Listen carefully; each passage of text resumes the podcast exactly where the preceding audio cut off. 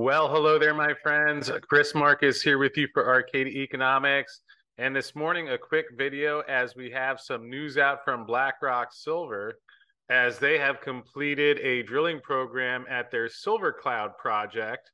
We've talked quite a bit in the last few weeks and months about the progress at their Tonopah West project, but today they've completed a small exploration drill program on Silver Cloud, which is located in north central Nevada.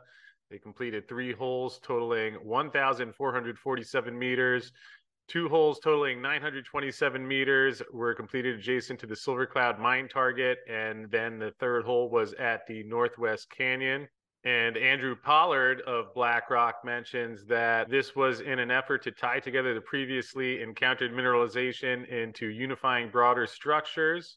Having successfully drilled blind and buried targets at Tonopah West over the past few years has helped them to understand the potential at Silver Cloud. And from a visual perspective, the surgically precise program looks to have been a technical success, and they are expecting the assays immediately.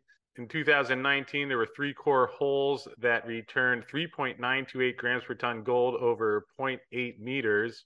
And holes 19 and 21 were targeted to intersect the structural zone and tested 170 meters of strike. Hole 19 encountered zones of pyrite cemented breccia from 357 to 360 meters down the hole. And they believe the mineralization in this zone is similar to what they encountered in 2019.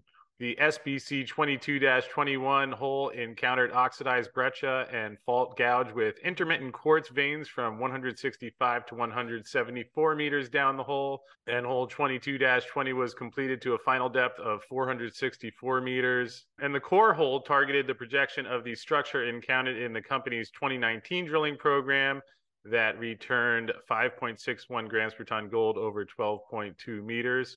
They also encountered quartz vein and stockwork from 307 to 309 meters. And these veins contain pyrite and black sulfides. Here you can see the map of Silver Cloud, and over on the right are the 19 and 21 drill holes. On the left here is the 20 drill hole that I just described.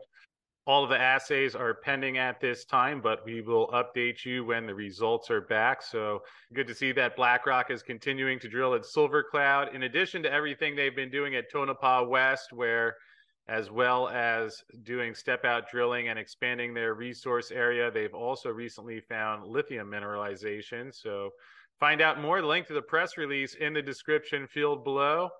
And certainly with the silver price rallying in the past couple days as well as weeks, good to see this update that Blackrock Silver is moving things along. So again, you can find out more. Just click on the press release in the link below, and I will see you again in a little bit.